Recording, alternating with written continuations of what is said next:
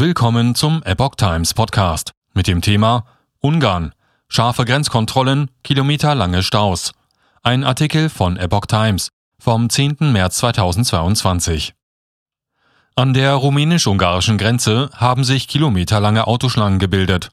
Ukrainische Kriegsflüchtlinge müssen wegen zusätzlicher Grenzkontrollen durch die ungarische Polizei aktuell stundenlang warten, bis ihnen die Ausreise erlaubt wird. Das berichtete der rumänische Sender Digi24 am Mittwoch. Die Flüchtlinge würden jedoch von Ungarn nicht abgewiesen werden.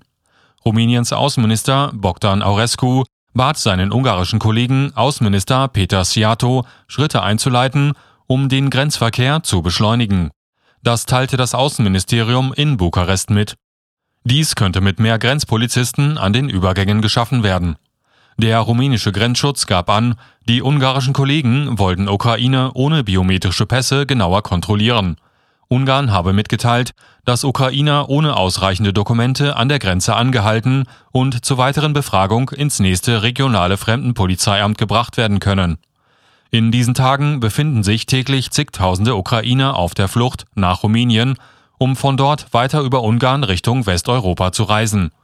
Unter ihnen seien Kinder, die keinen biometrischen Pass haben, ebenso wie ältere Menschen, die normalerweise selten ins Ausland reisen, berichtete eine dpa-Reporterin an der rumänisch-ukrainischen Grenze.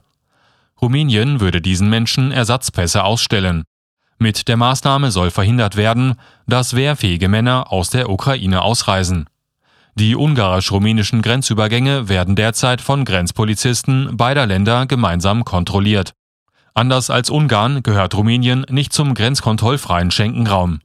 Vergangene Woche hatten die EU-Staaten einstimmig beschlossen, Flüchtlinge aus der Ukraine schnell und unkompliziert Schutz zu gewähren